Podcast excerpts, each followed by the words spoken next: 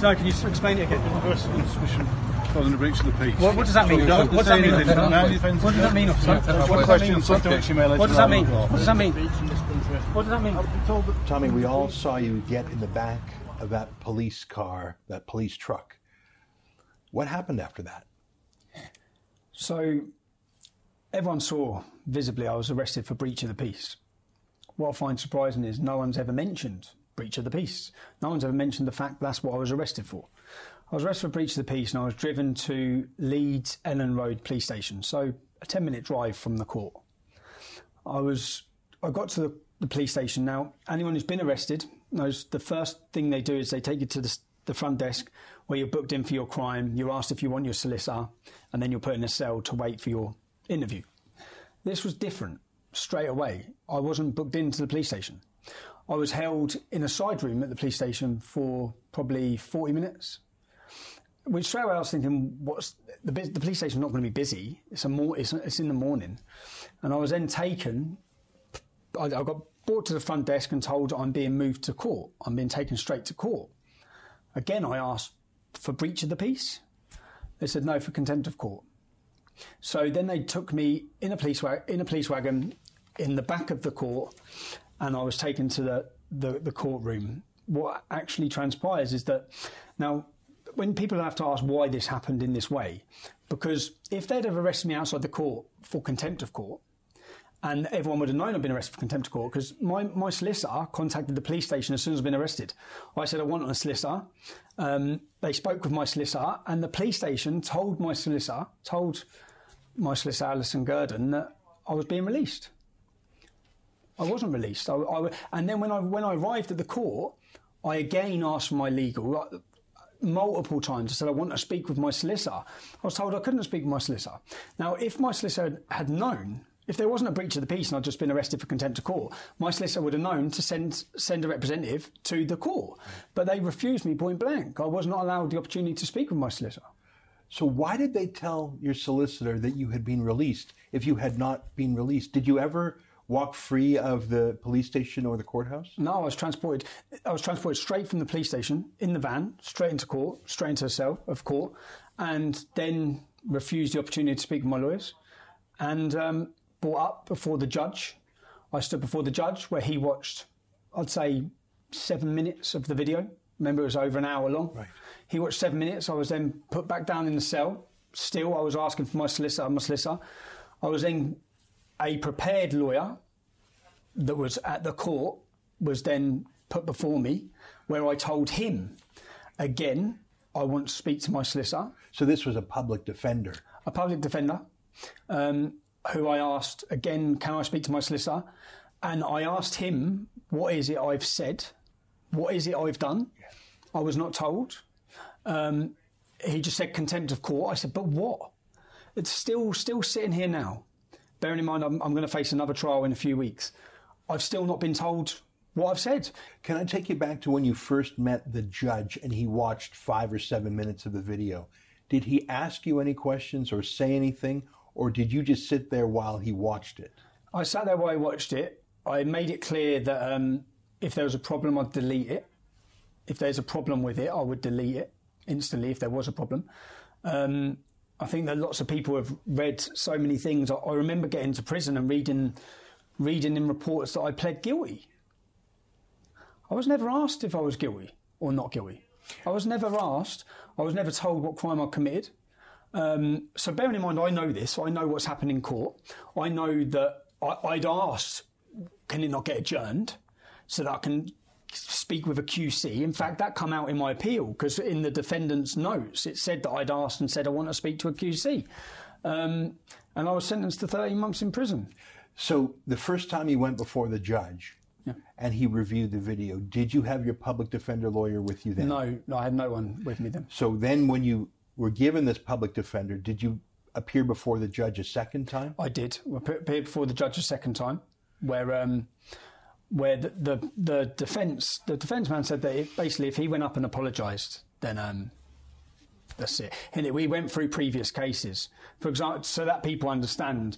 Like Jamie Bulger's killers live under um, a court order that no one can name them. People have named them. They've been before court. No one's ever been put in prison.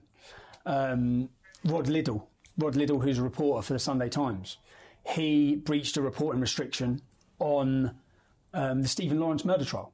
He apparently nearly jeopardised the trial. Um, he was given a fine. No one, if you go through the law, so as well, if you if you read the law on contempt of court, which which which was so disheartening for me, and so I'd been put in prison. I'm sat in prison. I'm reading all of these newspaper reports.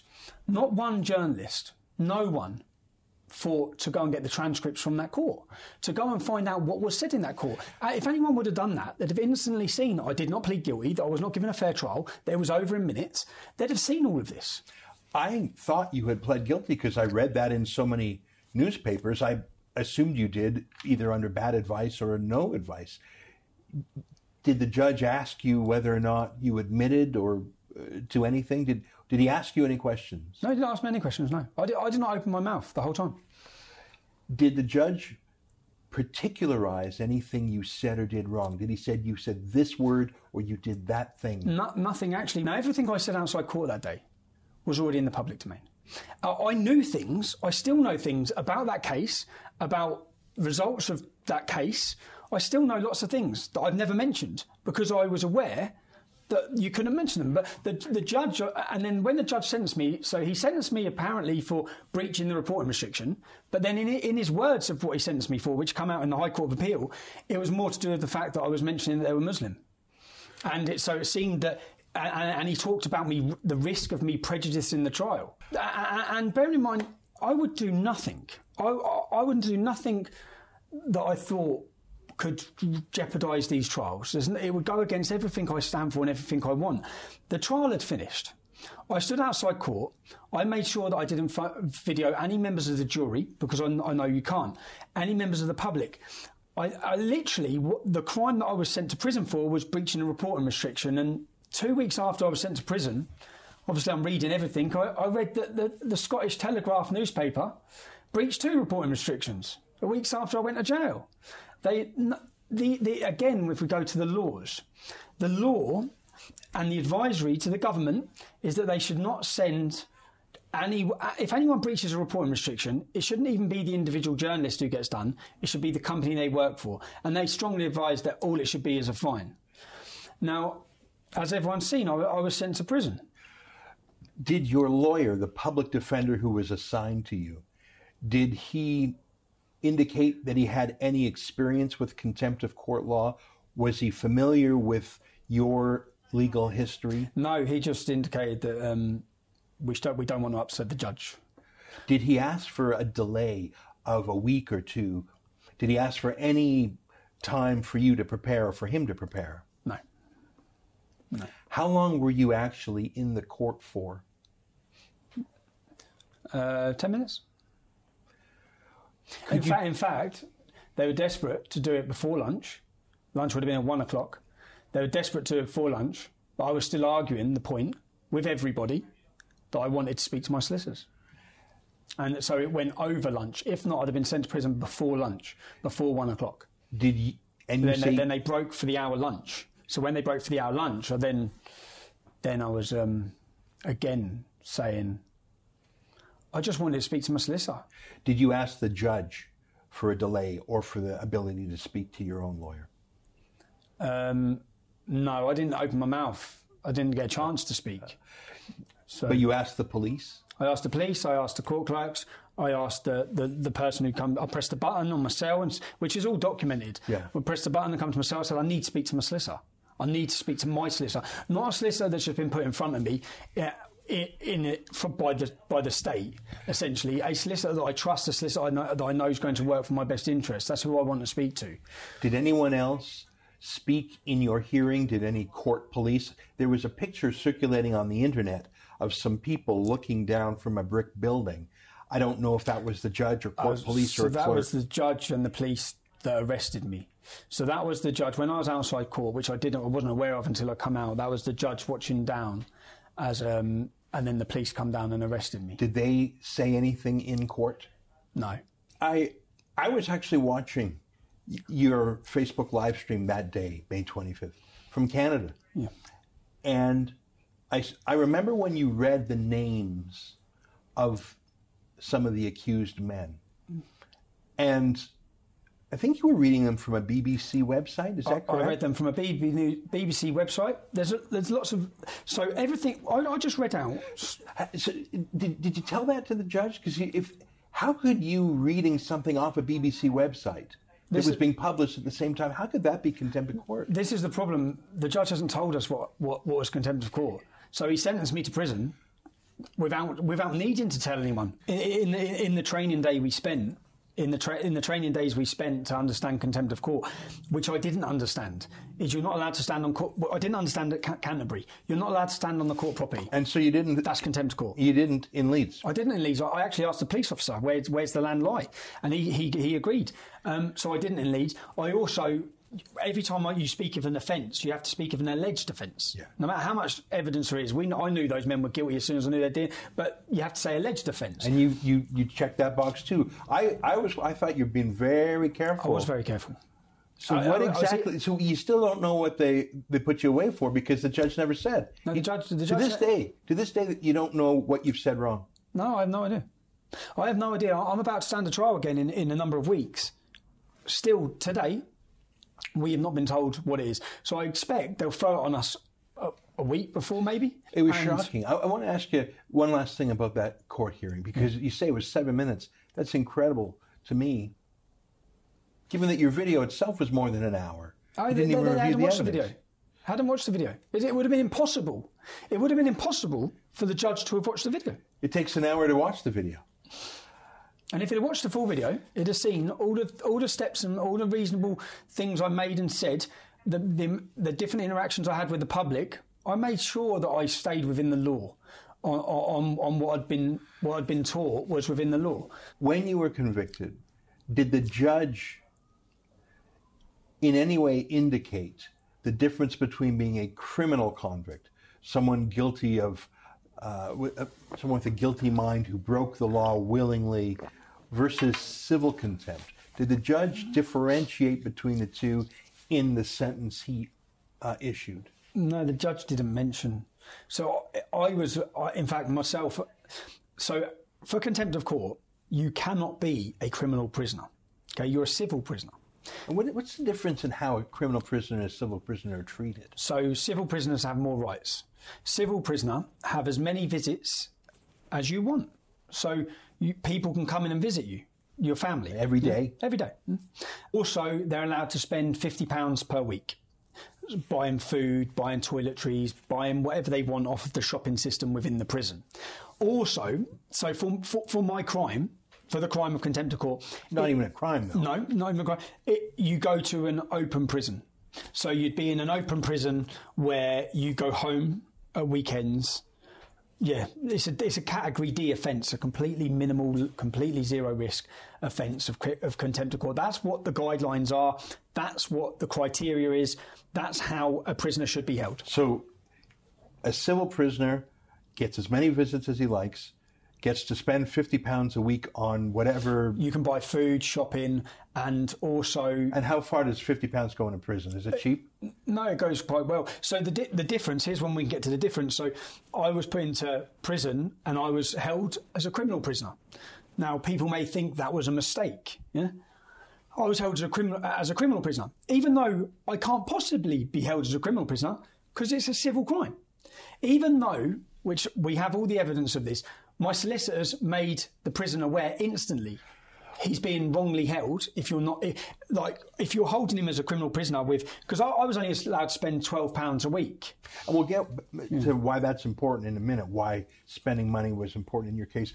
But why don't we pick up from when the judge issued the sentence? Thirteen months. Were you shocked? yeah, of course, of course uh, yeah, I was gobsmacked I was gobsmacked but I was gobsmacked but at the same time um, at the same time for what has happened over the past 10 years with myself it's not I know I've known and if even if in the most recent demonstration when we had a day for freedom in London I was saying and I kept saying to everyone I wonder what they're going to do next to try and stop because they can see anyone can see the momentum building. The public are not listening anymore. They're not buying the media sp- sp- spin on things. They're, they're, they're, they're seeing the reality of the problems the country faces, and the attempts to make me the most hated man in Britain have completely failed. And I, I, I was worried. I was very worried. I've been very worried about what they're going to do next. I'm very worried now about what they're going to do next. This prison sentence, I land in HMP Hull. Now, I was worried when I went to prison because I was in Leeds, so I thought I'd go to Bradford, is one of the biggest Muslim populations of our country. I thought I'd go to that prison. I was put to Hull um, because that prison was full, I believe. I was taken to Hull. And then I was put into normal location, which is what I want. I, what, what I wanted, I wanted to be treated normally. I was put into normal location where I spent two days. And after two days, I was in the prison. Prisoner guards come to get me and said, You're being moved. Now, I believe this at the time. Lord, Mal- uh, Lord, Lord Pearson had wrote a letter demanding my safety which I was grateful for because because I was on the I was on this indu- induction wing now, so that people understand when you get to prison, if you ask for protection, if you say I'm scared, I need help, yeah, then you'll be housed with the paedophiles. Yeah, I'm never going to do that, ever. It's never ever going to happen. Yeah? And, they know that as well. So I would never do that. So because I've done nothing to deserve that, and I'll end up hurting one of them. So that's never going to happen. So I was put into normal location. Now, when I was on the wing, there were some Muslims there, and I did sense that possibly that it could turn it could turn violent. But there was, so people understand, out of a wing of hundred prisoners, there were seven Muslims. Seven percent of HMP Hull is is is Muslim. Now, the prison themselves made the decision to put me in the hospital. Every prison has a hospital. or this prison had a hospital. They put me in hospital where there were no Muslims, and I was separated completely from the prison population. When I had, when my family got finally in to see me after three weeks, Three weeks? yeah, f- after three weeks was when my my family got in got got a visit booked. Well, let, let me ask you about that. So, so all in the course of a few hours, you were arrested, tried, convicted, sentenced, and shipped off to HMP Hull. In what five hours? Five hours. well, less it's less than that because by the time they actually, yeah, it's less than. When was the first time you talked to your wife? So they give you a they give you a pound phone credit when you get to jail. So I rang I rang my wife at that point. So that night, That night, yeah. she must have been shocked. First thing I asked her is, "Have you had enough yet?" And it took three weeks for her to be able to visit you. It took three, and then they, you have a visit in hall. Now the prison made the decision that it was not safe for me to have a visit in the visiting hall. Probably right, and they ha- so I had a private visit, um, and I had that was when I sent a letter out, and so I got my visit. My family visited me on the Sunday. On the Friday, I had my legal visit booked where my QC and my solicitor, Carson Kaye, were due to see me. So this is still at HMP Hull. This is HMP Hull, and this is for the appeal because obviously, bearing in mind, I know what's gone on in court. I've explained it to my solicitors. My solicitors then contacted the court for the transcripts from the court. The court didn't give them the transcripts; they give them half of the transcripts. So my solicitors still were, were in a position where. I, I hadn't met them personally. I'd only spoke to them via the video because in in the prison you have a video link so you can talk through the camera to, to your solicitor. So I spoke to my solicitor. I said I want to appeal. Obviously, I want to appeal all of this. I can't believe what's happened. Um, so my my finally the date set for my, me to sit down was I'd have been in jail a month, but and, the date that I'd have been able and the, the reason for them not being able to sit down was because the, the court had not given us all the information. So then I got they would come and see me on the Friday. My family visited me on the Sunday. Monday morning, and, and can I, uh, whilst I'm at, like, I've been in five prisons before um, in previous years, and Hull generally was a prison where the prison staff ruled the prison, not the prisoners, the prison staff, and the staff were absolutely for, because I was isolated from the prison population, the prison staff would open my door for two hours a day, and I would spend two hours a day interacting with them.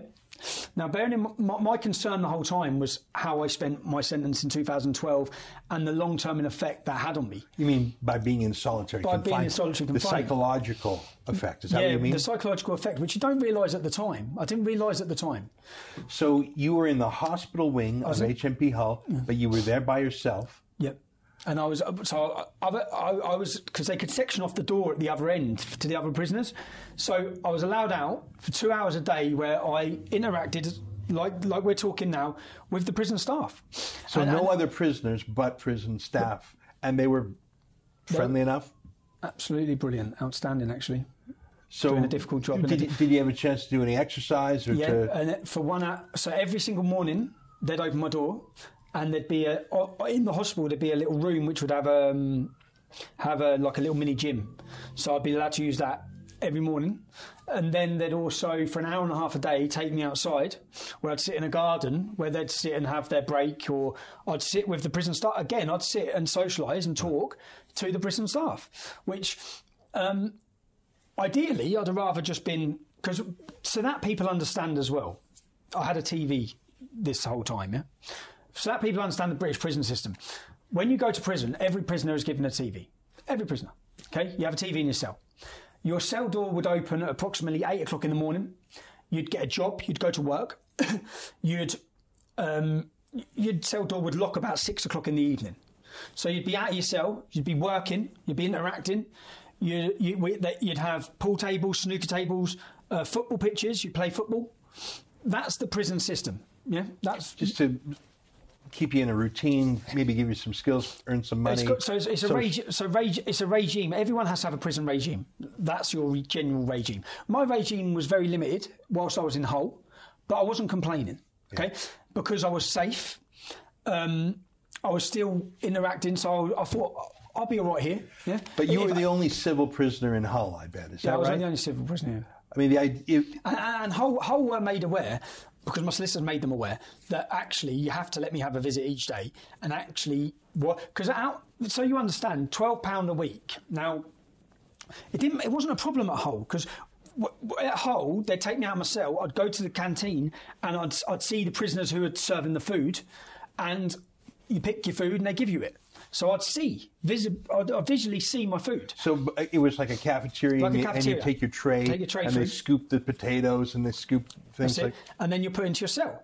Now, So you would eat as much as you felt like, and, and you would see the food right before your eyes. Yeah, fine. Yeah, I'd see the food, so I, I knew nothing could be done to that food, and I didn't have that worry. And then, um, and out of my twelve pound a week, actually, whilst I was in Hull, I'd spend twelve pound on the phone, so I could keep in contact with my family, so I could speak to my wife, my children. And the reason we're talking about food and interaction with other prisoners and um, safety Yep. and money is because HMP Hull, which you say was passable, you were suddenly and without explanation moved. Is that correct? So, uh, as I say, my family saw me on the on the Sunday. yeah. Um, they went away from the meeting happy because they, I told them I'm fine here. And you, you saw your kids for the first time then too? Yeah, my, my QC is due to see me and my solicitor on the Friday, and on the Monday, the day after my visit, um, they just come in at first thing in the morning and said, "Get your stuff packed, you're going." Did they say where you're going to? No, they wouldn't tell me. So there was a big secret where th- th- they said we're not allowed to say, and then all the staff who had been holding me in, on the unit were all as surprised as me because they were like they, they were they thought to have you in this prison and to have you safe and to have it calm and to have no problems That's a huge success. massive success for the prison system If the goal was that is the rule of law, well the goal wasn't that safety. The goal wasn't that which was established So everything was going. Obviously, no complaint. I mean, you didn't interact with anyone. You were just. I didn't put in a prison complaint. I didn't. I, I actually asked people publicly to stay away from the prison, uh, to not protest the prison, um, that I was being held in, in fair conditions. So everything was fine. I mean, Because obviously the prison the prisoner put in the position, the prison's governor is as well, which he made the decision to put me on the hospital wing, and that's because he has a duty of care for my that's safety. That's probably a good decision. Is what you're saying. I'd say, yeah, yeah. I, I'd say going by my previous prison sentences, where I basically fought my way through them in different prisons. Yeah. Look, he done what he thought. He he, he done the, what, what what what would limit um, violence against me. you shouldn't have been in there in the first place since you weren't a criminal prisoner. But given that you were wrongly put in prison, that was as good as it was going So to get. So you can still be a civil prisoner held in criminal prison, Ah, okay. held in prisons. Okay. But what it means is, so you could you can be in there, but what it means is you're you have more rights Okay, so because you're not a criminal. you meet your family on the Sunday. In five days, you're about to meet your lawyers for the first time. To go through to, to go through our appeal to get basically to get me out. But instead, the day after you meet your family, you're told you're moved.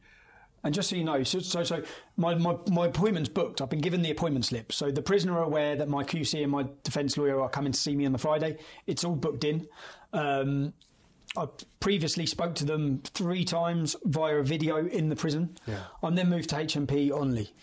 And uh, anyone ever explained to you why? No. No, still to, in fact, when I got to Onley, we'll we'll go through what happened. When I got to Onley and I'm asking the, the head governor of the prison, why have you took me here? He said, it's above my pay grade. That's all the answers I got. It's above my pay grade. Do you believe him? I believe that, yeah, I, I believe that. It wouldn't wouldn't have been his decision. It's not his decision. No, it's come from above them. Um, I- like, so I, I've been moved to Onley, and, and the, the prison staff who dropped me there, they took me in a taxi. So the prison staff who took me in a taxi, so they put you in a taxi, handcuffed to either one, and they sit. And the prison staff that are taking me there, I'm saying like, look, I know Onley Prison. Onley Prison is a London catchment.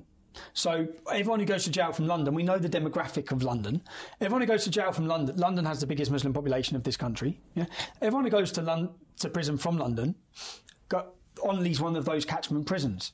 So I didn't know the demographic facts at the time, but I knew it would be heavily populated with, Yeah. with a Muslim population.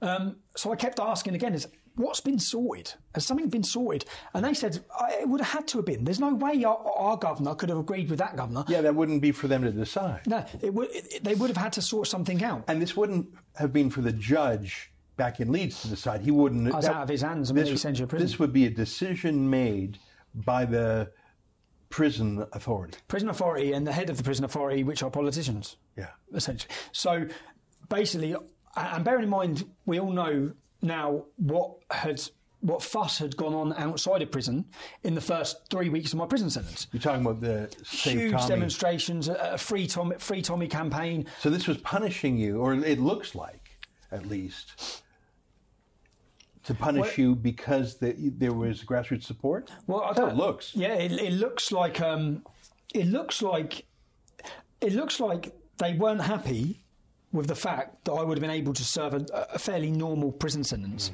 So I was taken from one of the lowest Muslim population prisons in the UK, and I was put in HMP Onley. Onley has the highest Muslim population of any CCAT prison in in the UK. Okay, so tell me what it was like going from Hull to Onley. So I'm booked in. I get to reception of Onley, um, where you you're assessed, where you have a talk. Um, I asked them.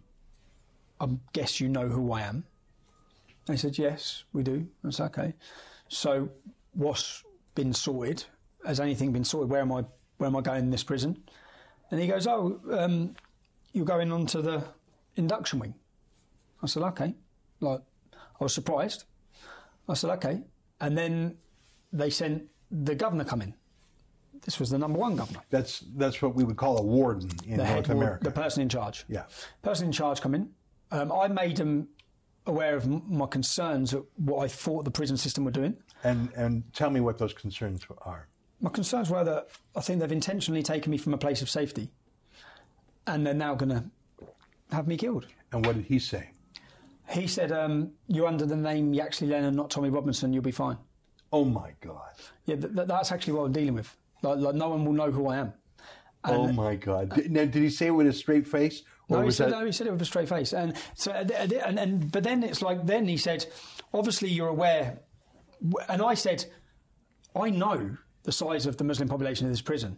And he kept say, saying like his robot programmed spiel of we are a prison with a large diverse population. Uh, I said, no, no, no, no, no. No, you're a prison with a large Muslim population. And It's not diverse, in fact. you, you've got a large Muslim population, and the diversity of the prison is not my problem. Okay, I, I don't care if, if the prison was 100% black and you put me in there. Yeah, my problem is that you have a large Muslim population, and statistics and facts show that a certain percentage of those people outside of prison. If we look at outside of prison, 30% of British Muslims believe that someone violence is acceptable to someone who's insulted the Prophet Muhammad. 30%. You go in the prison system, the violent pr- radicalised prison system with violent offenders. That's going to rise. So, so I- I'm in a. So I, I- I said. So then he said, "Well, what you need to do is you need to self isolate." Yeah. So I've, I've then said, well, I'm not going to self isolate. Now, what, what he wants me to do is willingly isolate myself. So when they put me on the wing, willingly keep my door locked and, refu- and say that I want to self isolate. I willingly want to be isolated. I'm not going to do that because I know what six months of being isolated is going to do to me. Yeah. I'd rather. And then he said, his comments are, you'll be in danger though if you go out of your cell. Because I, I said I'm not going to self isolate, and he said you'll be in danger. I said I'm in danger every time I walk out my front door. I still walk out of it. Now I'm going to you put. I said I'm going to walk straight out of that door, and whatever. And I'm going. To, I'm going to defend myself in any situation. Um, at which point he said, well, I'm going to put you down the block then. I said, can I? And I asked again, what risk assessment did you do before you brought me from the lowest Muslim population prison to the highest? And why have you done this? Then I'm taken straight down to the block, where again, so people are aware, I didn't ask for isolation. I've not asked to be segregated. I was happy for them to open my door. Okay, not happy in the sense that I probably would have been killed. In fact, every member of the staff at the prison told me from that point on, you'd have got murdered, man. What, like, if you'd have been out there, you'd have been killed. So all of this because because of it's, it's 30, so out of hundred prisoners on the wing, over thirty, averaging thirty, are Muslim. Let me ask you just for a second about Muslim gangs in prison. Yep. Many of the people who go into prison convert to become Muslim for protection. Is that a fact? Yeah, so th- these 30% statistics, 30% of on these Muslim, that's not including anyone that's converted while they're in there. Um, I spoke to a prisoner who was down the block who had been beaten, beaten so bad, boiling water put over him um, for two hours, beaten by Muslims in the prison because he was having bacon, because he had bacon on his lap. So And I- where was the prison staff during this? Turning a blind eye? the, on the many prisons, as, as I said, Hull was a prison that was run by the staff. Only, in fact, a government a government investigation into Onley. Not my. This is not me saying it. Anyone can go and read this government report. Said it's violently unsafe, it's dangerous. Um, when we look at the radicalisation within prisons, we know that Muslim Muslim gangs have taken over prisons. Okay, this is not me saying it again. These are government reports. It sounds like they enforce halal pretty. Uh, Well, that's it. Pretty You- you-. You'll, you'll stop ordering bacon. Ba- many prisons, to, to prevent this, have just took pork completely off the menus. Most prisons now, you just don't get pork. You're not allowed pork. So the Onley still has pork as an option. Yeah, but obviously, a lot of people, you've got to be pretty brave to order it. Is there is there a rival gang to the Muslim gang? no, no, no. They're, they're, they're, they're, no, they're, because the Muslim gang is so large. Anyone who converts to Islam, this way in, in the British prison system, so many sex offenders and things like this just convert because no one will give them violent ha- violent attacks or hassle because they're part of the Muslim Brotherhood. So if you're a If you're a Muslim, you're safe. What you see, English lads, white English lads are all converting. We, the, the most weak and vulnerable people in our society, who have usually been wronged their whole life. When you sit down and speak to most people in prison, if you if you went and stood outside a prison, get a prisoner coming out and ask them their life story, you'll see that they've been wronged. They've been wronged in growing up. They've been wronged by the system, whether they've been abused mentally or physically, sexually. Um, and then you have these people who have so much anger anyway at society being let down. Many, many of them. When you hear, when you actually hear, because I've, I've got done it each time I've gone to prison, I speak to people and see the opportunities they had were pretty low, and then you then have an ideology that will take that anger and direct it, and you'll become part. These people haven't had a community, haven't had a belonging, haven't had a path. Islam gives them all of that. And very dangerously. And and that's why. And most of these people aren't converting. I, I've had these these arguments with many of them within the prison system. They're converting to a gang. They're not converting to a religion. It's amazing that the governor of that prison is such a fool to think that that you wouldn't be I recognizing knew, that he, be, he, but basically, when I go through this, he, they wanted me to self isolate. or they wanted you to get killed. to get killed. Yeah. And what, what, what else transpired was that, which I put this complaint in to the prison, was that the imam, where so basically I got taken to the block of the prison. The block is a punishment area of a prison. It's where I spent five months in 2012 in different prisons. Now the block is usually in the basement of a jail, usually, okay, underneath the prison. Let me stop you there. Why? What are the other options? You mentioned there's a hospital wing in Hull. No, there's nothing in Onley. So it's I asked that. what is there besides a block? Nothing, just normal wings. Uh, Got it. So, No, so, normal, prison, normal prison wings where you come out of your cell at eight in the morning again, where you have a TV. so you were instead of the normal prison wing, you were put in the block, which is a heavier. I was taken straight to the block where anyone who, if you stab someone in prison or you attack someone or you rob someone or you're violent to staff, you then get taken from your normal prison location and you're put in the block. So that's not even regular criminals. Those are criminals who then reoffend in prison. In prison, So you're not even supposed to be treated like a criminal prisoner in the first place, and now you're being treated as a criminal who is offended again. Well, you, you'll see it this time. So when I, so bearing in mind again, the thing that was mine was frustrating me was I'd come from Hull where I was fine, yeah, and here I am now, and I'm taken down to the block of the prison, and as, as I walked into the block, the other prisoners who because nothing happens down there, you're locked up all day. As soon as the noise comes, people look, are looking through the gaps in their doors or the gaps in their, their window to see who's being brought down, what's happened. Yeah, so I'm brought in, and instantly, instantly it erupts with there was a, and I made all the prison were aware of this anyway. So I'm then put in my prison cell with a blue mat.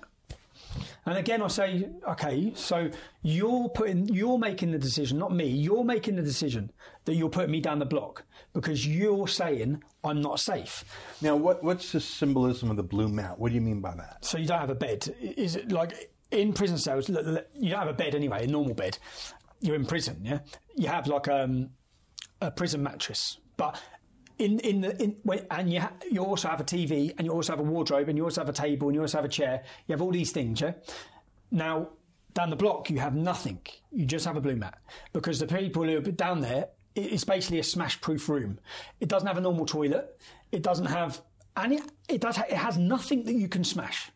That you can't break anything. Yeah. So just you- a blue mat. And this is right away your first night in, in Onley. You're being put into the block in a place where a violent murderer who killed someone else in prison in the yard. This is this is the worst place. This is the punishment. This is the pu- uh, but then even even the prisoners that do that, they're still only allowed to spend 14 to 28 days maximum down there. and how long were you down there? So no, in this case, I a week, yeah. So when I when I went in there, I went in, and then one prisoner in the cell next door to me spent the entire night smashing and booting my, my, my wall through like he was going to come into my cell. I reminded him that he's in prison and the prison wall's probably dealt to deal with that. And then, so I, I spend the first night down there. The threats are instant. Um, there was a prisoner called Khan who shouted straight away, "There's a price up for me to, to get me." So they're all shouting and arguing and amongst each other. I'm then taken the next day. I get 30 minutes exercise. So that people understand, you have prison windows here, prison windows here. Here's the entrance. So I'm taken out of my cell, and for 30 minutes I'm put in this cage. I'm put in a cage for 30 minutes where I walk around the cage on my own with all the other prisoners who are in the block looking at the cage. So hang on. So, so this is not in a gym or a yard. They've just made a little There's a ca- trap for you. There's a cage that yeah, there's a cage which is for where for where you walk around when you're down the block. So it's just, so this is not a normal exercise facility, it, and No, no, no. and you're on display for all the other prisoners. Is that right? You're on display for the other prisoners who are down the block. So this is inside the prison. Yep. It's basically ringed by. It's uh, ringed by big, huge fence. so it's like a thunder. It's like the Thunderdome in Mad Max. yeah. You're in the center of it. and you just so you and bearing in mind all of the shouting, all of the abuse, all the threats, which look, I'm used to. Yeah, I'm used to this. You surely can't be used to a hundred men screaming they're going to murder you. No. Is that what? Well, let me not assume. What were they saying? So, so your it, half it, it, hour. it took them. It took them a few days to get my family's names. So Okay, but they knew you right away. they knew me straight away. So this fool governor. Oh, you're Stephen Yaxley Oh, oh, Lennon. wait, so the next day I sat before the governor. Yeah. And I said to him, Your staff will tell you how this place erupted last night when I come in it. Your whole prison's erupted now because I'm in it. And they're all going to kill me. You would think he would want to get you out of that prison. He said, he said, um, I don't think, because I said, is your intention? Because one point I kept making, yeah, was about TV. Now the World Cup was on, started, England were playing. I, I'm my rights as a civil prisoner should be a lot more visits, money, etc. Instead, I'm being held in this condition where I've got no TV, I've got nothing. For 30 minutes a day, I'm put out and paraded around all of the other Muslim prisoners that are in there. so the 30 minutes isn't even a relief. It's an, a 30 minutes of abuse. Well, on that first day, which again, I was, I've sent you this form, um, I reacted and I say Islam is a cancer and I got arrested for it. Hang on a second. You got you got arrested Yeah. for saying for criticizing the religion of Islam. I said Islam is a can. Well, I actually said Islam is a cancer, and I am the, I am the cure. But I said that in. Uh, bearing in- I've, I've, I've, waited. Is that a crime? What were you arrested for? no, I was arrested for religious and racial hatred. Now, I want to and again, I've got this. I've got this arrest form. but but let me stop you there. You you said the very first night you're in there, your neighbor's trying to you're For the whole night, he's trying to smashing smash he's through. kill me. A guy named Khan is saying there's a price on your head. Were they arrested? no, no one was arrested. When you go into the cage and for a half hour being screamed at, tell me some of the things they said to you. Everything you can think of. Well, I want to hear it. just, just that I'll be killed, that I'll be murdered, that um, my family will be murdered. My, just comments about my wife, comments about my family, about my daughters. Um, Any arrests? no, no, it's no. Any, no, no were I- they were they locked down? Were they shut down? no, when I when I got before the governor the next morning, so when when I was called in to see the governor, I said, one man spent six hours the whole night last night, and again my my my, my stress with it was that I was finding a hole. You've now purposely taken me to a prison where they they they can then use the threat against me to put me on solitary confinement, and surrounded by people who want to do me harm. So, so your comment about Islam being a cancer, not the most polite thing to say, but I would imagine it's a gentle reaction compared to the death threats. Very calm reaction. Wait, wait, wait. But and, and so that's what it was. It was a reaction to them screaming at you. It was a reaction to just uh, I, so who who who called the guard on you? Was it? a prison. No, so a prison governor heard. So basically, I get this, which which you can include this arrest form on on, on the video. I'll give you the arrest form. It says um, at at this hours, and it gives the hours. I heard Yaxley Lennon shout, "Islam is a cancer, and I am the cure." So the governor himself heard that. One one of the prison staff. Gov- So the we prison, call them all governor. So the prison staff heard everything before that and was fine with that. Which this, is- real- this really is the, which the which was the point. So I, I thought, okay, so now if I don't want to face further arrest, I just have to remain silent whilst all of this is going on every day. What happened after. I mean, you're in prison already. What are they going to do? Have a They, they, they give you extra days and things like that. So I, I asked I asked the governor. So when I, when I went before the governor, I said I want to speak to a solicitor about this. Yeah. And I asked the governor, are there blasphemy laws in this prison? Like, and what's going on with all the threats against me? How come no one? Are those people being disciplined? And um, I never heard another word after this. Did he did he answer those questions? No, he said, you've asked for your solicitor. This will now be adjourned. So it's like it's like a little mini court hearing. Yeah. They adjourned it. Um, I then spent a week where, after the first day, it was a Muslim who was bringing me my food. So th- this is where it changes. Yeah, you talked about in in Hull, you would go cafeteria and you'd say, "Give me some of that," and "Give me some of that," and you could see the food was the same all the other prisoners had.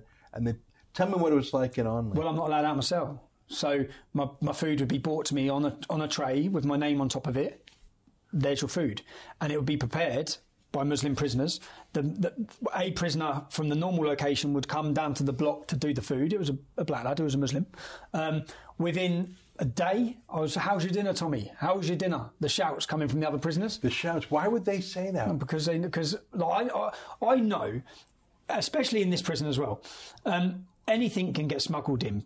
Most prisoners have mobile phones. Yeah, M- weapons. I saw through my window crack another prisoner being beaten with a bar like this big. Yeah. I so This sounds, it sounds like a chaotic, wild place. It doesn't sound like it's governed at all. it's not governed. Um, the prisoners govern it. So Law of the jungle. so I, I watched as this was. Uh, uh, so I know that now that I'm in this prison system, now that now that I'm in Onley and my food's being brought to my cell, With your name on and comments are being made already, laughing about uh, how's your dinner, Tommy? Did you enjoy it? Laughing. So, so I didn't. I tend to say I'm not eating. Yeah. What did you What did you think could be in it? Well, if I was in, you can get anything smuggled into prison. Anything you want. Yeah. Poison. Well, you can, yeah. You can get rat poison easily. It's only that big. Now, I'm not going to sit and keel over in my cell and give a victory away like that to people who, who, who despise me and want to kill me. For when I when I, when again, I should have fifty pound a week to spend, but I've only got twelve. And so, is that your own money or money? No, your own money, yeah, money that um, people send in. So So, so when you say you you're you should be allowed fifty pounds a week to spend, you're only allowed twelve. That's even your own money, and that would be to buy things from the prison. from the prison Shopping list. Shopping list. So I, I bought again. I've said I've got the receipts of what I bought each time. I bought um, five tins of tuna, an "I love you" card to send to my wife, um, two packs of Space Raiders, and five pound phone credit. So, how much tuna? You say five tins of tuna. Is that per week? Yeah, per So, week. like one tin a day. One tin a day. Now that that's not a lot of energy. That's not a lot of vitamins. Did did you have anything else? No. Water. fruit, yeah, Fruit. water, fruit, fruit and water. So for the first week, I didn't eat a single thing, and the prison were aware I didn't eat a single thing because I because I had no tuna. Because you, to get your forms, you have to to get your forms to get your canteen. It, you're a week behind, so I filled out a form when I got there, and then a week later, my tins of tuna would come. So for the first week, I ate not a single thing. Did you have water? I'd have water. yeah. Did you have any fruit? Um, no, but because you can buy fruit on your canteen as well, and then you get fruit as so. You basically you fill out your week's food, and then you get it the next week. So Now, if even, you- if even, you- the, even the meals. Did did So- the prison say anything? I mean, if you were on a hunger strike or if you were your health was in jeopardy, I mean, not eating for a day or so, but not eating for a week. They took me after after one week. So one week I haven't eaten. The reason I haven't eaten because I can't eat anyway. So they've took me to see the governor, and the, and every day I was putting in complaints saying I believe, which people have read and they've been mocked. I believe I'm being mentally tortured, and the reason I'm saying that is because I know I should not be behind my door 23 and a half hours a day. I know I should be getting a visit every day.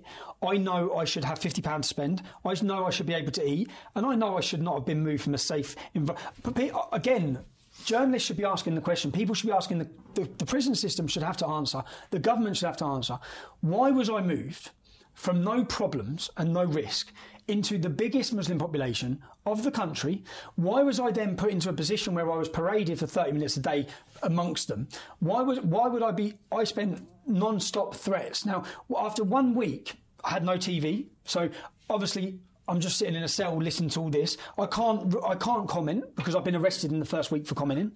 So I, I've put in these complaints saying that this is this is and, and, and again you have to understand that my main concern here is I know I've got six and a half months to do and I know what I was like last time. So I know that if they're going to hold me in this room like this for the next six months, I'm not going to come out in a good place. Yeah. And I, and I was I was really worried about that because interacting with my kids and family and everything was affected when I spent the last solitary confinement. So all of these things were worrying to me. I, I also knew that my appeal date. Obviously, I'd missed. My, obviously, they'd moved me, so I hadn't had my meeting with my lawyer. So, so how long was it before you even met your lawyers? So then it was. An, so once they got me into HMP, on, HMP Onley, my lawyers were trying to make an appointment. It was at least another week. No, it was another. So the appointment was meant to be Friday. So it was another week before I got to see my lawyer. That's a month. Yeah, at least A month. Yeah, at least. Now, I understood because I was there at your Court of Appeal hearing. Your lawyers said that when they tried to meet you, the meetings were either canceled or sh- or shrunk to less than an hour. Is that true? So they struggled to get. They, they, they were get trying to get the meeting, which they weren't being responded to, and then they finally got the meeting. Now, when they had the meeting, it was a two-hour meeting to see my lawyer.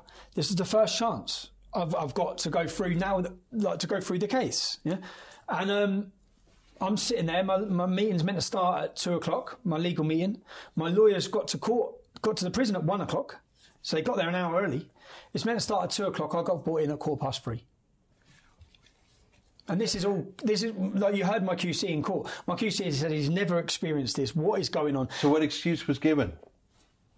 They don't have to give an excuse. The same way when my so we, my when I was held for those first seven days without a TV in down the block, my lawyers put in a letter saying just to give you prior notice, we're we're putting in for a judicial review. We're going to take you to court. Um, they have 28 days to respond to any letters, so they don't have to even reply for 28 days. So And the, the TV thing, I saw uh, the mainstream media was mocking that. It's not because you want to watch sports necessarily. It's because you're in a it's you're in a room with sensory depri- deprivation. Is that the reason you need a TV? That's my guess. Is my, that my, my reason A was um, the World Cup was on. yeah? So you do like the sports. I, I love. I, I'd usually been at the World Cup. My also other reason was I'd just spent. Um, I'd had a TV for the first number of weeks in Hull. Um, my, my main reason is that look, lock yourself in a room with nothing at all. Yeah, nothing at all, nothing. Yeah, Uh, where you only come out of that room to walk around a cage on your own for thirty minutes a day. Do that for a week. Yeah, right. A day, go, a day- goes like a week. You have no interaction or knowledge of what's going on really in the world. You, um, you you're not speaking to anyone. You've got no one to talk to.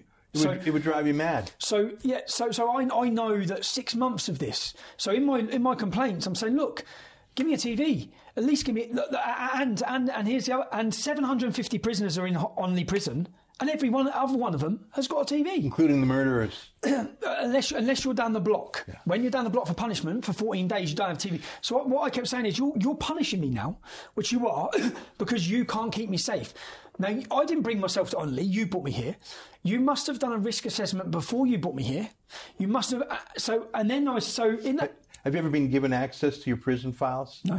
We're, we're trying to get them now. We're still waiting. We're trying to get my uh, blood samples to show how malnourished I was. Let me ask you about that. So you didn't eat a, a bite for a week. I didn't even a bite for a week, and then the, and then the prison governor, the number one governor, asked to see me. And when I saw him, he asked, "If we move you cell, yeah, so from the block to a normal cell. Now, in a normal cell, they're just better cells. They're bigger. You have a window that opens this much instead of not all. Yeah, in the block, you don't. your window doesn't open. Yeah, so you have a window that opens this much. Um, you have a bigger cell, you have a more comfortable bed, you have a desk, um, things like that. So if we move you onto the wing, the normal wing, um, will you eat? Yeah. And then he said, you need to sign this disclaimer. And he gave me a disclaimer which said I would be self isolating. So I, I then again said, So he's, extorting you for food. You're seven days starving. He says, I'll give you food if you sign away. that, so then, then, I, then I said, I've told you already, I'm not self isolating. Yeah? He then said, Well, you'll stay down here. I said, Well, I'll stay down here then. I'll stay down here then. But obviously, you're aware, I, I, I, until I get my canteen, I can't eat anyway, yeah? Um, at which point, then he changed the disclaimer and he rewrote it where it basically said, We will move you to another cell, but you will not be able to integrate with any other prisoners due to the stability of the prison. You will not be allowed to work. Now, when we, this is where it gets quite key. Well, when we're on about £12 a week, what I can spend to have enough to eat, if you can work in prison like everyone works, because everyone gets a job, you can spend another £12 a week, right? And then you can get enhanced, where you have good behaviour and the prisoners see you behave well, you then become enhanced, where you can spend another £12 a week. So, but bearing in mind I'm a civil prisoner, undisputable, no one can say I'm not civil because the crime is civil. I should have £50 a week. I should be able to buy food. I wasn't. I was then, once I was moved to the block, once I was moved from the block, people were saying, oh, he, you wasn't on solitary confinement.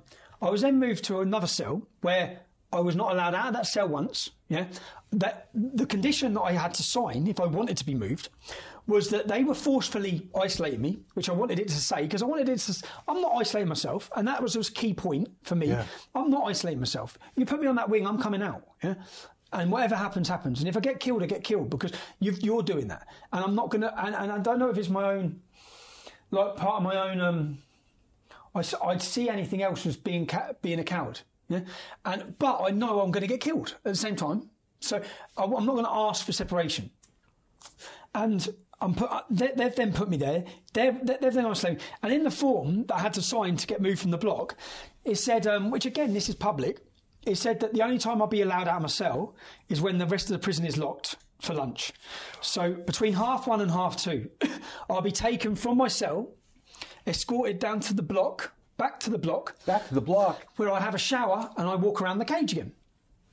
Now, li- these are little, own, these are only little things, yeah, but not little things.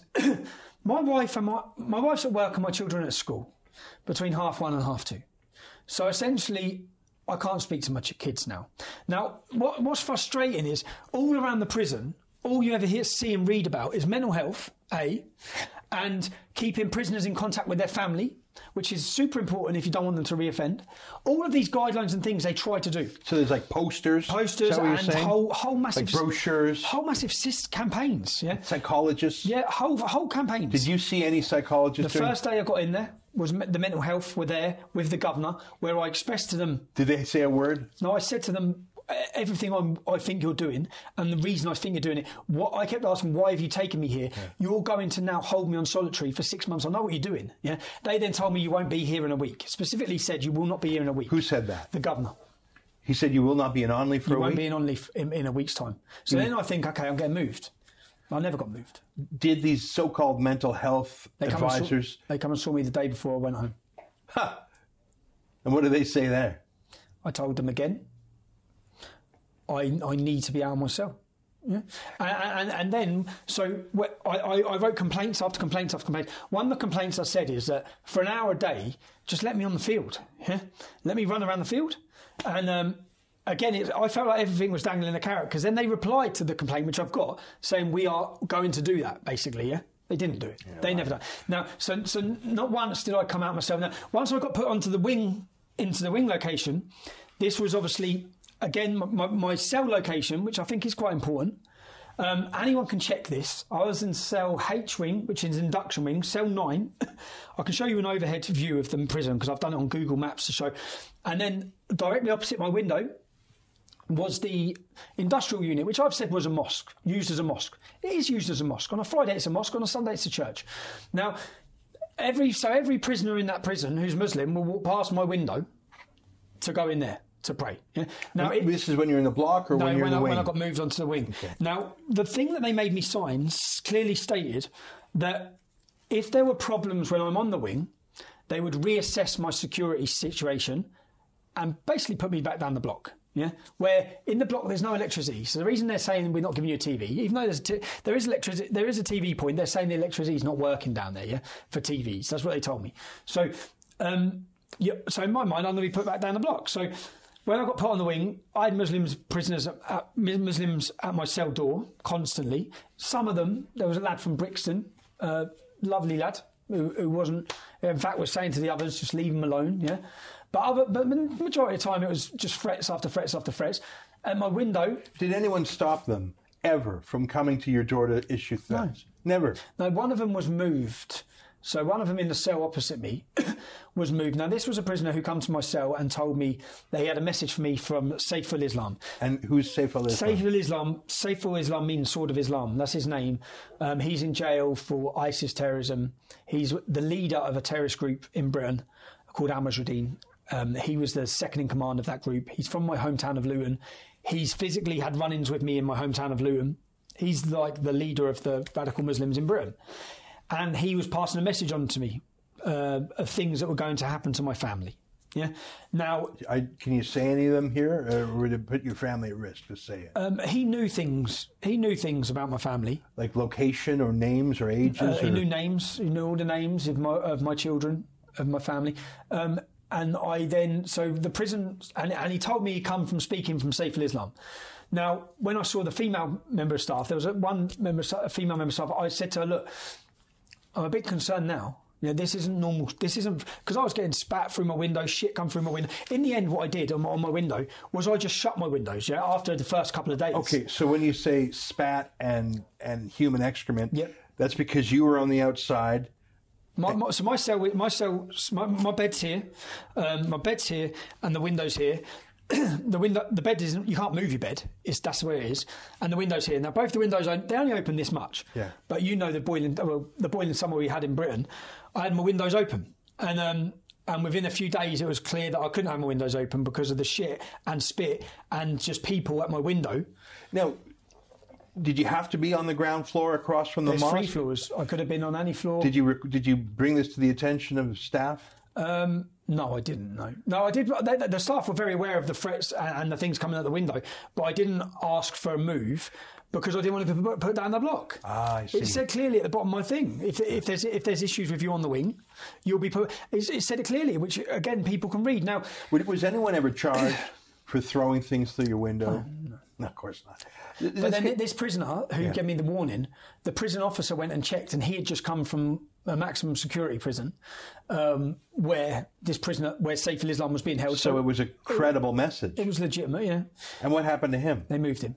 They moved him, eh? So that's did they move him down the block? No, no, no. No, so so you can be a messenger with a death threat to From someone's family from a terrorist, and your punishment is you move to another cell with a TV in it. And then, and, And if you complain about it, you're down in the block. yeah, and then, and even and then, so when I said so, I mean I'm, I'm on complete isolation anyway. Yeah, I'm taken out for thirty minutes a day where I'm walked down. I wrote my wife a letter in this um, in the first week I was in HMP Onley, and it was an uh, it wasn't a letter to go public. It was a letter for me to detail detail a lot of things I, I needed to say to her because because to be honest, in that first week, I generally in that first week I didn't think I'd make it out of there. And, and in fact, I thought I know what their intentions are now. I know what's gone on in my previous sentence, sentences. So I, I wrote her a letter, uh, basically apologising to my wife, and it was me apologising, not for anything I've done, but for the situation that she finds herself in, that we find ourselves in. And then, and I also, and and the reason it was to explain it, it was important for me. Say if I got killed in that prison sentence, there was a lot of things that I hadn't said that I needed to say, especially with regards to, uh, just with regards to my wife and and then to my children. So I wrote three individual letters to my children, where I wanted to say to them, Joe, the thing that was killing me most was that if say say I got killed and they grow up without a dad, then they'd be angry at me for thinking that I didn't care about them. As, yeah. I, done this last time, man. I didn't care about them as to why I done why I do what I do, and so I, I individually and, it, and I broke my heart to write it, and then they didn't send it. They held back the letter Why did they do that? How do you know that? because they they give me a form and they and they give me a form saying the letter's not being sent because they think it's going to end up online. What, what difference does that make? It's your letter. They think it's going to end up online, and and it is um. And and and that and I know that may seem like a little thing, but it, it, it knocks you because It's like a last will and testament. Te- can you you- can you tell me what you said to your wife? to Is it too personal? No, to, it, to my wife, it was apologies. Look, there's been times over the last years where I haven't been living with my wife, where I've been living at my mum's and things like that, where um, I've made mistakes even across my marriage, and yeah, and- and it was just, and then there was apologies about about the because everything that goes on with me, you, I, I may be serving a prison sentence, she's serving a sentence on the out and then and then also this the letter I wrote pro- was prior to the police going to see my wife, but it was then just just things to tell my children about about their characters and yeah. Did you did you tell these things to your wife after you got out? Did you say them to her? Yeah, yeah. So, so, so uh, it's not, and even with my kids, it would be that it would be trying to tell your wife, or you're trying to tell your wife, which I've tried to tell her many times, that this isn't about my kids. Yeah, this isn't about our kids. This battle is about every single child and the next generation of children across this country, even the people who hate me, even the people who despise me, even the politicians. It's about their kids and their kids, and, and, and it's about everyone's kids. So this goes beyond the need of my children. The need of my children, yeah, I should shut my mouth and just be a dad. But it's far bigger than that.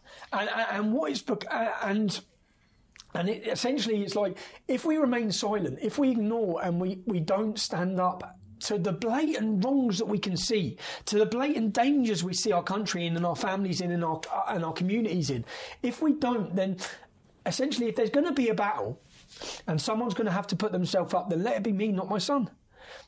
So I could, and, and trying to explain that to your wife who's not politically minded or doesn't really all she cares about is being a mother to the kids and our kids she doesn't think deeply about she doesn't view the country she doesn't or do you know what I mean? It's like uh, tr- tr- tr- so. It was to put a te- it was a ten page of me not just breaking my heart, and I actually said in the letter, "This isn't a suicide note. I know it reads like it because I because I generally at that time I'm thinking, why have they moved me to this prison? They're going to let them have a shot. Yeah, I found out that the imam, the prisoner who who works down the block, when I spoke to him, he said when, when when I was going out in the exercise yard, he said I knew three days before you got here you was coming here. Hmm. I said, how do you know that? He said the imam was telling everyone. So then I'm thinking, so the Muslims have. In the prison, have had an opportunity to prepare themselves. When I previously got violently beaten in prison, I was locked in a room. I knew that those Muslim lads didn't know I was going to be locked in that room. Yeah, because I could tell by their faces. Now, if you give someone an opportunity, then they're getting knives, then they're getting blades. They're going to be ready for me when they get that one opportunity to touch, to, to have a swipe at me. They're going to get it. So I, I'm, I'm weighing all that up, and I'm thinking that of why I've been moved from one prison to another. So I, I'm generally. I don't think I'm coming out of there. And there's a lot that I there's a lot that I wanted to say, or I want to say, not just to my wife but to my children. And then when they stop the letter, it, it, What was the reason?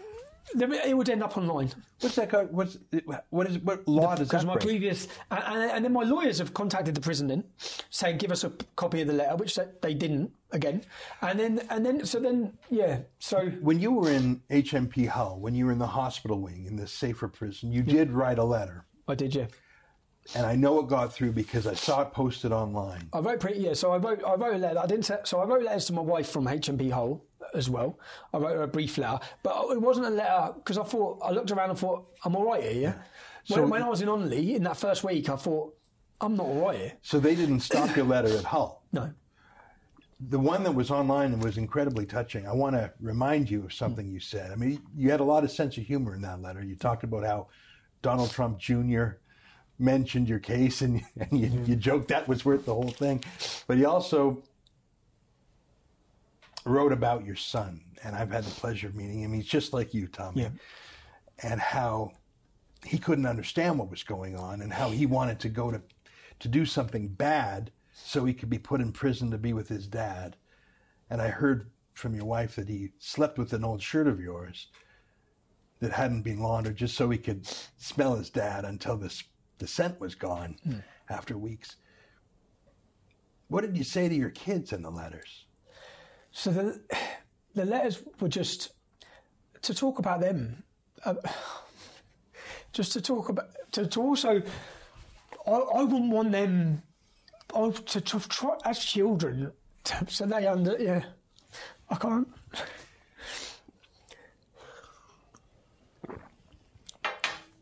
Just for them to understand that everything I do, I do it because yeah. Do they understand what you're doing? Do they know about these subjects? Have you kept them shielded from these I kept them. I've kept them shielded from knowing knowing the severity of the risks of the threats. For example, when I was in when I was in Onley, free my door opens, and again this is my door opens at about nine o'clock at night. Where's your wife?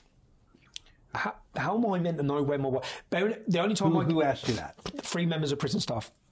Now, bearing in mind, the only time I'm allowed out of my cell, they've specifically made it so it's not when I can ring my wife and children. So where's my wife? And I said, I don't know. They said the police are trying to find your wife. I said, okay. And um, I said, why? And they said there's intel that she's going to be attacked with acid. Now, and then they shut my door. Basically, that's basically it. And then, and then they said, "Do you know where she is?"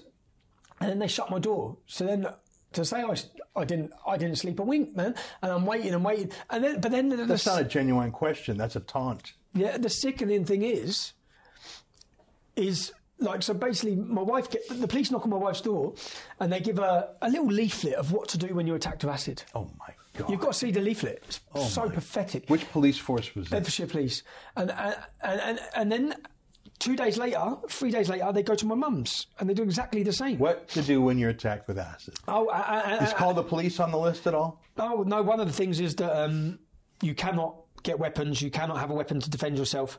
So basically, you cannot break the law. One of the thing guidelines is do not break the law. You know? So so, uh, so then basically, I'm sat in prison, thinking my wife's going to get attacked. All right, or my mum's going to get attacked because they went to my mum's two days later, and and then I have then I have the mental pull of, is this even real? Because or is this to mess with me? Is this to psychologically destroy me whilst holding me on solitary confinement, whilst putting me in these positions, and then the so the first then the, the opportunity I then get to use the phone when I do get hold of my family. You can imagine my my wife's situation of how she's feeling. You can imagine the stress and and worry about all of that, and it's just like so, and then and then the whole time I'm, I'm reminding myself that I'm in I'm in here for standing outside a courtroom and and telling people the names of men who again I can't comment yet legally on what happened at that trial, but of men who are alleged to have raped up to 100 young children. And and I'm a civil prisoner and I shouldn't be in it. I shouldn't be held in these conditions. I'm not eat. I, I can't eat. I then put in forms. I put in a complaint saying, look, if you make me enhanced, yeah, I get an extra twelve pound a week. Then I can buy more food. Yeah. Do you know what they replied? I've got the copy of their response. They replied saying, we have to see your good behaviour. Oh my god! Right? To make you to make you enhanced, but because you're not out of your cell, we can't see you behaving well. And it's like, are you for real? You know, I know there's a phenomenon here in the UK called cage prisoners. It's all these former Al Qaeda Yeah. prisoners from Guantanamo. Oh, they have people queuing up to defend them. This is the other thing that was so disheartening for me. I know what's gone on. I know it's a kangaroo court. I know I've been illegally imprisoned. I know everything that has gone wrong. I now know that my rights are being trampled over. My human rights. My, my uh, we talk about contempt of court. I, I, I mean, I'm in court. I, would- I, I'm supposedly in prison for contempt of court. We're sitting outside Westminster. It, it's them who have are uh, guilty of contempt. They're guilty of contempt for civil rights, guilty of contempt for justice, guilty of contempt for free speech, guilty of contempt for democracy, and the most recent things. And I'm sitting in prison, knowing all of this is happening, knowing all of that every single day, the threats, the threats, the threats, the, the constant, which which isn't a situation that it had to be. All they had to do, which my solicitors wrote to them, as soon as they moved me to Onley, my solicitors wrote and said, moving back to Hull, he was fine. Do you know what they said? Which I've got again in writing, is that for them to move me to a prison that matches my racial prejudice, my racial prejudice, yeah, would be immoral and illegal.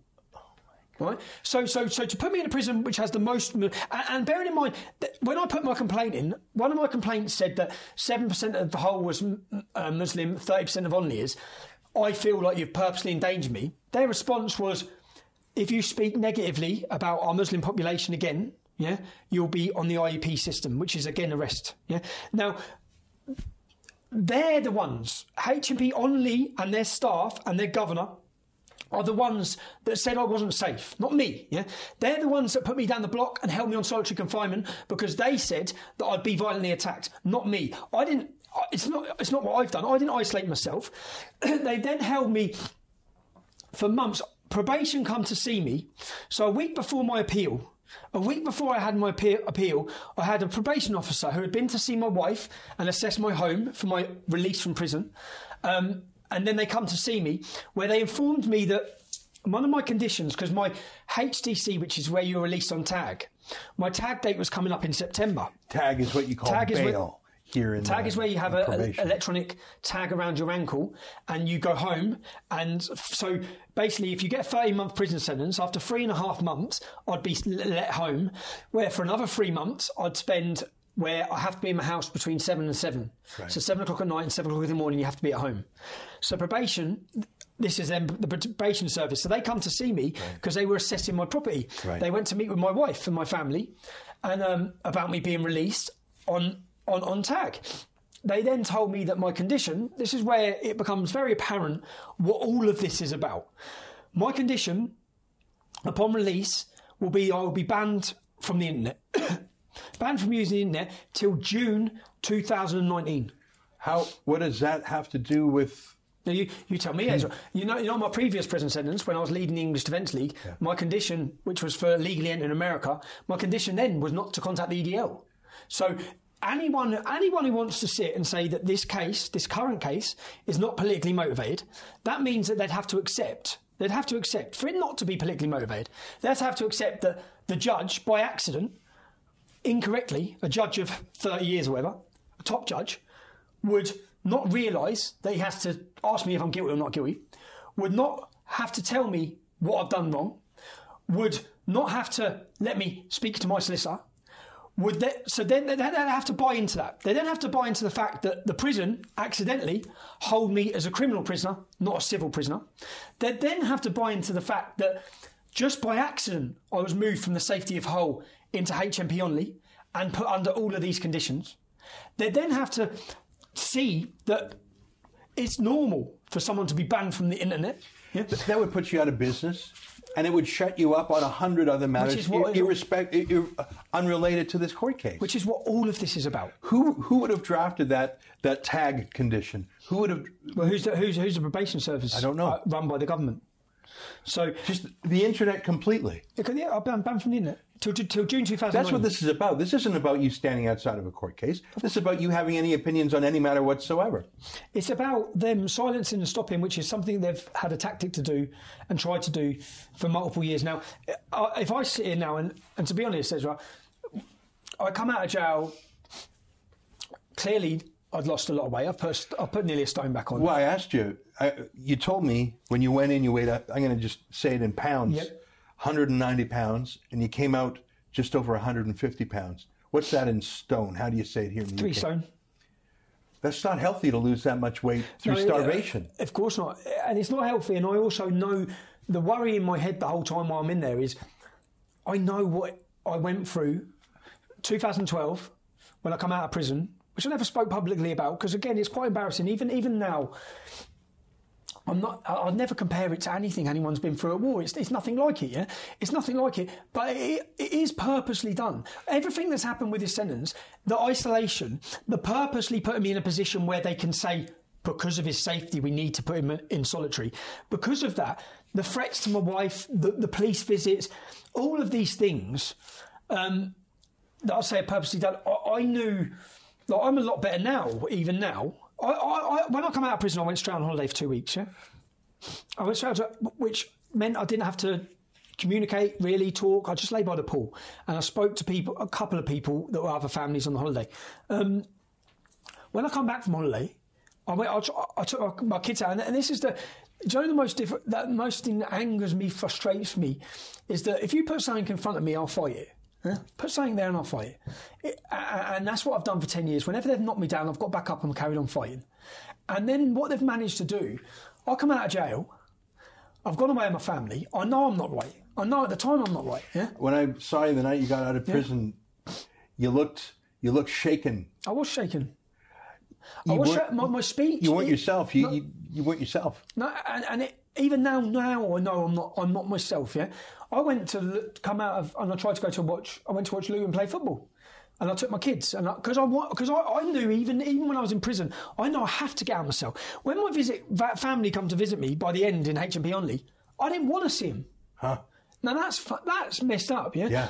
And I, I would have butterflies for f- five hours before going to see my own family, yeah. And, and I want what, and in the end, you don't want to come out of your cell.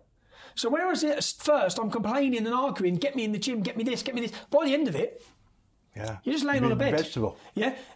And so I know all these things. Every single day, every opportunity, I- I've done my 30 minute. Um, well, there was four times in one week where they didn't even get me out for the 30 minutes. Every every Tuesday, I wasn't allowed out at all for 24 hours. Yeah, Why? because there was a judge doing adjudications and they were too busy down the block. so every Tu- but so I know I need to get out. So when I come home from holiday, I thought I, I need to get back into the, the system. I, I want to get back out there. I went to a Luton Town football match. I left at half time. It weren't, it weren't just because we were losing.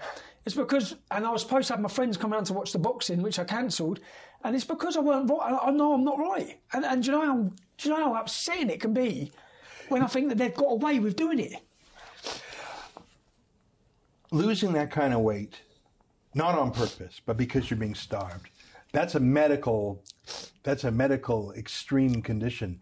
Did any doctors prescribe you supplements, vitamins? Did they take tests? Did you I were you blood, I, had examined? blood, I had a blood test. I told every member of that staff how concerned I was about my weight loss. And they them all. must have seen. I was And all- shocked when I saw you when you got out. I couldn't believe all it. they had to do, all they had to do was make me enhanced. So I'd had another ten pound. Another ten pound would have been another six or seven tins of tuna a week. and and what do they care? It's your own money. But did a doc did a doctor ever see you? So a doctor took my blood test.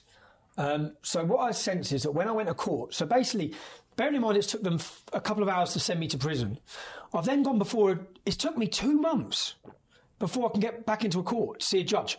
Now, when I went before the court, the High Court, um, the judge heard everything. Yeah, so he knew how wrong it all was. They still kept me in prison for another two weeks in solitary confinement. I did.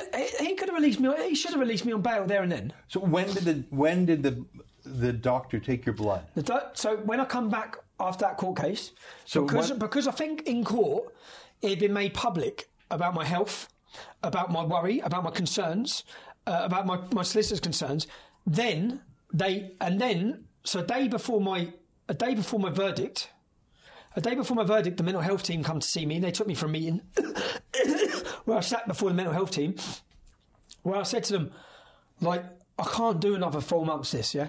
So it was only when your story was told in public court did a doctor they, they would have seen you wasting away, but it was only when the public court He come and took he come and took blood samples. did he ask you any questions or did he just take blood? Did he ask you No, they asked me questions every time I spoke to him. I told them, "You need to get me out of this cell." did they did he give you any diagnosis? Did he give you any prescriptions? Did he say give this man more food? No, Did you ever see that doctor again? No. Are you sure it was a real doctor? no. So uh, I don't know. I don't even know if it's a, so, Maybe it's a nurse or- a nurse or, or someone on their rounds, or someone who works in the prison in the healthcare. Have you ever got the results of that blood test? No, my solicitor's been trying to get it now. Did you go to a doctor once you got out of prison? Yeah, I did. It'll be interesting to see. You're, but you put ten pounds back on. I put ten pounds back on. Um, I've been so I've been to see a, doc, a doctor, who's lo- a Muslim doctor, L- lovely fella. Um, he so I've been to see him. He's he di- he's diagnosed me. Again, it's it's an embarrassing thing because I'm not going to sit here look and say. Do you know? It's actually it's embarrassing. It's humiliating. It's, it, it, it, it, It was done to you.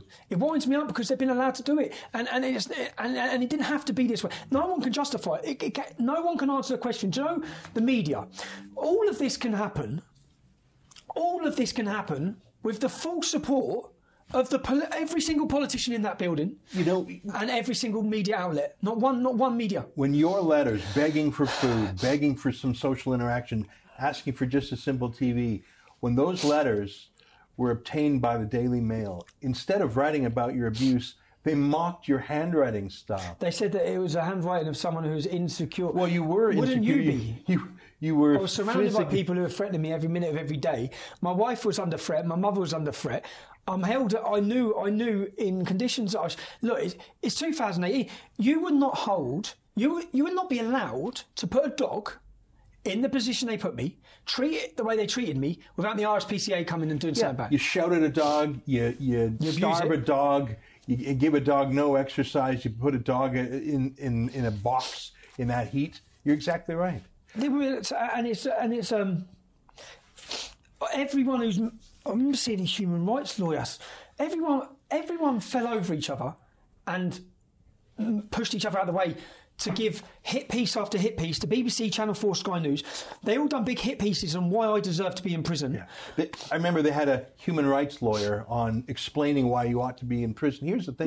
You about me? What- what- even after the Court of Appeal quashed the original sentence and just devastated it in five ways. They they they, they didn't just sit on the. You see, now I was worried when I was in prison. I didn't believe my solicitors telling me they've got to let you out. Yeah, and I'm saying "Oh, they're not going to let me out. Right? I know they're not going to let me out. I'm sitting here now. I'm still having to seek um, medical treatment. I'm still. I face another court c- trial now on the 27th of this month. For the exact same matter uh, in Leeds? The exact same matter The in Court of Appeal didn't have to order that. The, the court of appeal didn't have to order it, and uh, in fact, when they did order it, I never thought they'd go through with it because I thought this was just to save a bit of face. Because obviously it's been proven of what they've done. The whole world's watching. Now the headlines aren't Tommy Robinson freed and, and quash, conviction quash. The headlines are Tommy Robinson to be retried. I thought I get it. They're, they're saving a bit of face. This is the government who are ordering a retrial. Now what they're saying by retrying me is that they don't think the two months, two and a half month prison sentence I've served, the two months on solitary confinement, the treatment, they don't think that that, that warrants enough of a punishment for standing and talking, not inciting. And to anyone who says I was jeopardising the trial, the trial already finished. Yeah? The trial already finished. Um, these laws that are being used on the Muslim grooming gangs, I think that we should have journalists challenging these in courts of law. Yeah, why? But the journalists are, are not challenging them. They're not standing up for, for free speech or journalist rights. They're actually happy to see. They were all they were all ecstatic to see me imprisoned. Not, a- I, I saw some of your supporters writing to Amnesty International and other groups like that when you were in prison, and I was copied on the replies. They would say, "Oh, it was." Uh, it was nothing to do with free speech or human rights. It was a violation of a court order. But now that the Court of Appeal has proved that false, you would expect Amnesty, Reporters Without Borders, all these civil liberties groups to speak out now that you've been vindicated by the Court of Appeal. Dead silence, not just from them.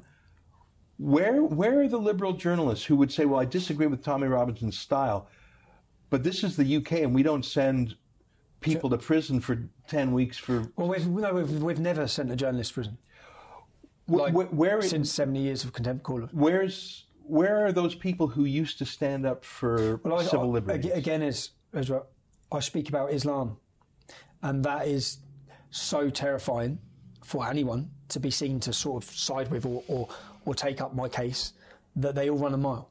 You've seen yourself. How many lawyer, How impossible was it for, to find a lawyer to represent me? We went through seven law firms before we found someone who would represent you in Canterbury. And it's because they're scared. Seven law firms. We're almost out of time, Tommy. Why don't you tell me about both of those? Because I saw that picture of you coming out of prison with six big duffel bags. Mm. I thought, what's in the duffel bags? You told me those were. They're all letters. letters. Letters and cards from every single place. Why don't you tell me about those? Because you're in prison in a box. So my, my, my, my, my, my concern through all of this, through everything we've done, I've done, is that I will. No, in fact, inevitably I will be killed. I know I will. Yeah, that's not. That's something that in the early years was hard to come to terms with. I'm, I've completely. At, at, I'm at ease with that now. Yeah, my worry was that it would have been for nothing. My worry was that bearing in mind the government campaign and the media campaign and all this hate campaign and all the campaign against us to slander me, would that I'd be killed and forgotten about, and it won't bring about change. Now, and I, I really thought that deeply after Lee Rigby was beheaded, just not far from here. When we have a soldier beheaded on our streets, and in fact, nothing doesn't just change, the situation gets a lot worse. Since Lee Rigby was beheaded, 2,000 Muslims were allowed to go fight for ISIS and 600 of them come home. Yeah? Nothing's changed. We're more in danger than we've ever been. Yeah? Nothing's changed. So when I can see a British armed serviceman beheaded on the streets, and the problem excel, and not just excel, but the politicians bend over each other for who can defend Islam the most after it. Then um, the, the exact sanctions and reason why the man done it, why the why, why the man committed the, the terrorist. That Lee Rigby's killer handed a woman a piece of paper with 55 verses from the Quran that he says forced him to do it. So when you still, when we're years on, we're still struggling to debate or talk about these issues, and there's no mainstream people talking about it. I thought I'll get killed, and it won't have had an effect, or it won't have made a difference. And then I watched the response to my arrest and the, the ah, how can I, without getting emotional again, it's to, to say that going forward, I now know that, that it would not, it would, I think, cause a revolution. So again, like if I have this minute, first of all, I'd like to talk to my supporters, but to the to the government, to the people in positions of power pulling strings, like I'm sitting in a winning position now because in this battle, because even if I'm killed, which I think you'll let happen or you, you'd want to happen, there's going to be a revolution in this country anyway. And, and, and for me, I want debate, change. I want all these issues brought to the forefront. The whole world has watched and talked about the Muslim paedophile grooming, rape of our youth since my arrest. I'm sitting here and I sat in prison. Yeah, I didn't like it, but I smiled many times. And I smiled a lot. And I smiled because everything I do, and, and to be honest, I, I say I'd sacrifice my life tomorrow to bring the change that's needed. Yeah? If I'm willing to do that, then all I want is the positive outcome. Yeah, all I want is a safe and prosperous future for the next generation of our children. I, I, I, don't think that we should be having to bow our heads and cower every time you hear a bang in London. I don't think four terrorist attacks last year that were successful, 12 stopped. All of these things, the next generation of children being taught that they should be ashamed of who they are, their identity, their culture, their history, their, our own identity our own culture is under attack. And I, and I want us, our, our, next generations to feel pride in who they are, pride in where they come from, and they actually to understand who they are and where they come from, and to understand the sacrifices that have been given to them for free speech, free speech which is being curtailed across this country. All of those things. And I sit here now in quite a comfortable position. I don't think I'm in a difficult position. I think they are. I think that because if I'm killed, I'm going to succeed. If I'm not killed, I'm still going to succeed because I may be, I may have had a, a struggle period now, but everything you try to do, it's not going to work. You will have to kill me, and even by killing me, or even by allowing me to be killed, it's still going to have a, the negative effect that you wish for. And if you can't see now the the the populist revolution that it's swinging. I spoke about it, Ezra, for ten years. I said nine years ago on stages the swing from left to right that you can't stop. That there's no there's no Islamic organisation with funds in the world that can stop it. There's no police force that can stop it. There's no government that can stop it. None of you can stop it. It's underway. It's happening. The elections in Austria, the elections in Italy, the elections across the whole of Europe. It's coming, and I know I'm on the right side of history. So essentially, I, I sit there and, and those people support and sitting and seeing the public support give me that, that feeling that I've doubted and that feeling that I need to, every time I kiss my kids and walk out of the door, to know that it will carry on and it will continue no matter what happens. And I, and I know that. And, and again, my fa- and I also know because in previous prison sentences or previous things that have happened, but the world's watched this and the world is quite shocked with what's gone on it's actually not the worst that's gone on. There's far worse that's gone on. Yeah? And um, and I know, uh, yeah, and I sit in a position where I'm comfortable, and I know that at the minute I may be, I may be having to concentrate on uh, the 27th of September, where I'm, I'm sure, I'm sure I'm going to be offered a deal.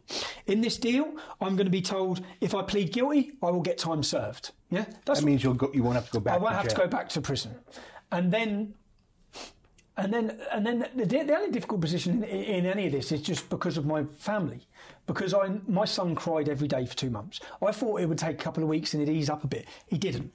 He absolutely rocked him, and I then have to make a decision that will put my son at, upset my family, but, um, but not. But I don't. I don't want. I don't want to do a deal. I done a deal when I left the English Defence League for, that, for, the same reasons because they had me over a barrel, ready to go back to prison in solitary confinement. Um, I don't want to be in that position again.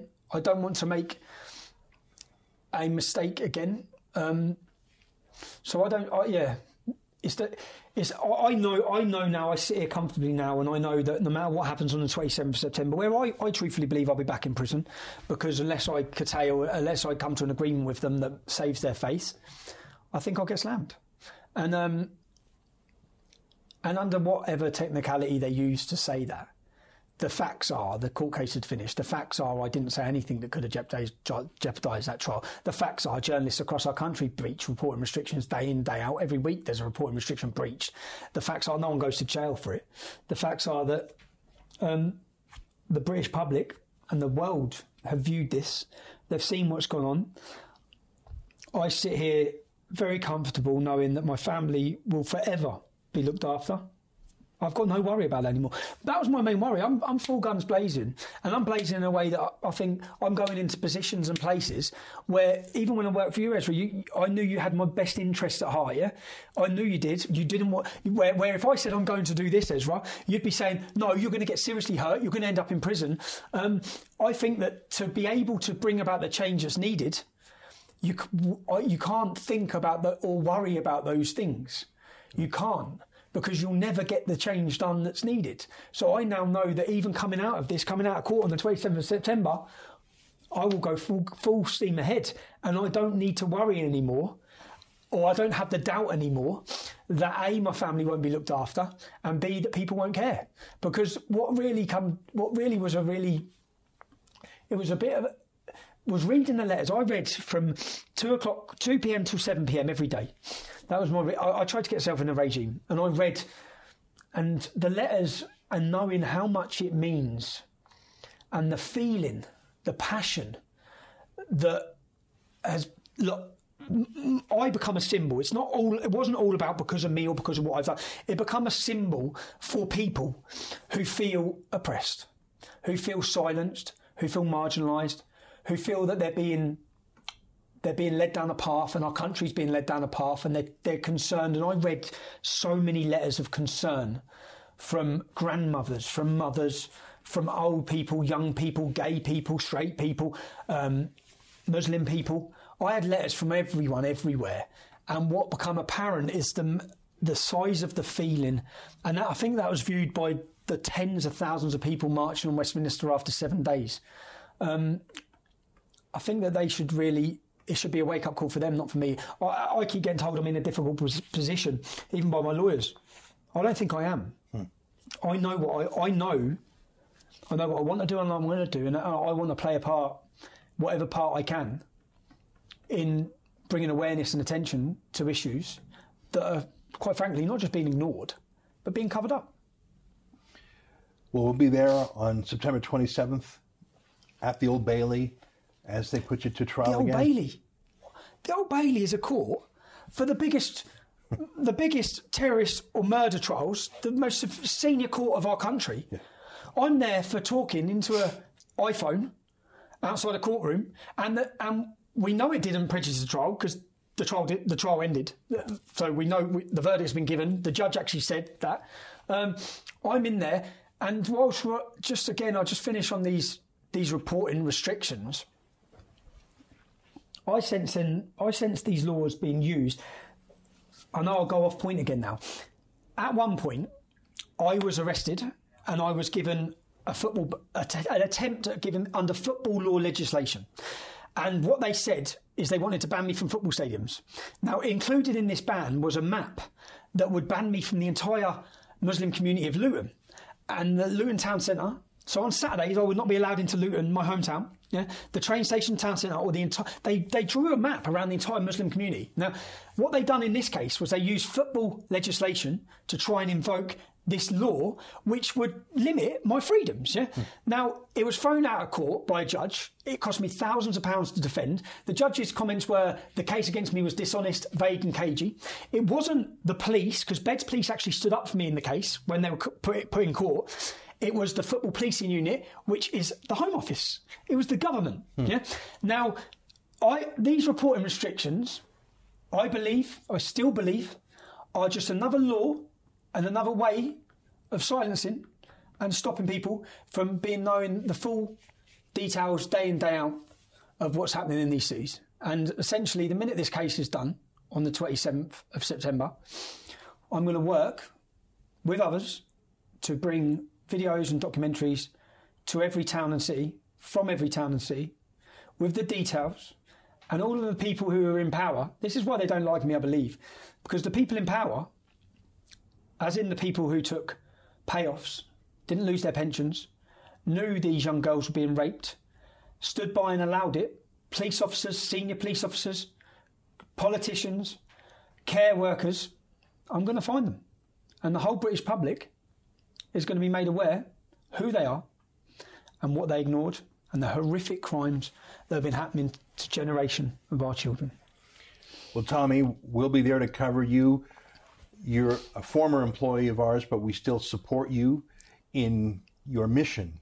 I've called you the last lion of the UK, and lions are untamable, and lions are a symbol of the United Kingdom. I see them everywhere Trafalgar Square, Buckingham Palace, and we support you. We'll be there on the 27th. We want you to stay safe, but we also want you to fight. So I'm grateful as well. I'm grateful. Yeah, I'm grateful to you, as well for stepping in as well. Because I'm on behalf of our thousands of supporters of you. And, and to every single person, any person, I haven't made another video since since I come home. This is the first one, so I haven't. I want people to, I want people to understand just how much the support meant and the feeling of knowing that I have that support. I'm actually the week after next.